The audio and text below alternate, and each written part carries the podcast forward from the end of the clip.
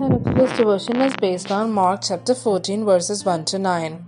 Now the Passover and the festival of unleavened bread were only two days away, and the chief priests and the teachers of the law were scheming to arrest Jesus secretly and kill him. But not during the festival, they said, or the people may riot. While he was in Bethany, reclining at the table in the home of Simon the leper, a woman came with an alabaster jar of very expensive perfume made of pure nard. She broke the jar and poured the perfume on his head. Some of those present were saying indignantly to one another, "Why this waste of perfume? It could have been sold for more than a year's wages and the money given to the poor," and they rebuked her harshly. "Leave her alone," said Jesus. "Why are you bothering her? She has done a beautiful thing to me. The poor you will always have with you, and you can help them any time you want, but you will not always have me. She did what she could. She poured perfume on my body beforehand to prepare for my burial. Truly, I tell you, wherever the gospel is preached throughout the world, what she has done will also be told in memory of her." Here ends the Bible reading.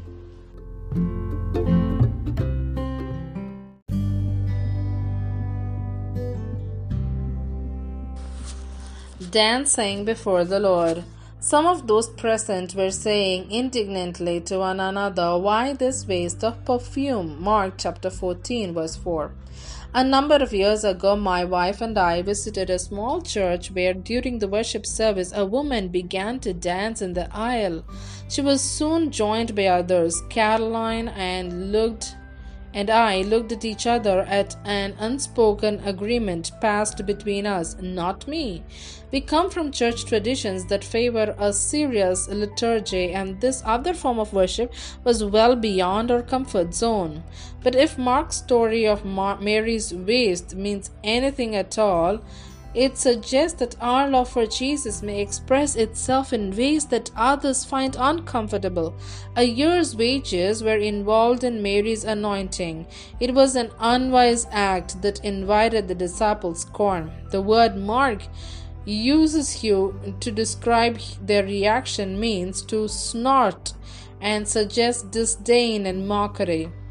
Mary may have cringed, fearing Jesus' response, but he commended her for her act of devotion and defended her against his own disciples, for Jesus saw the love that prompted her action despite what some would consider the impractical nature of it. He said, "Why are you bothering her? She has done a beautiful thing to me."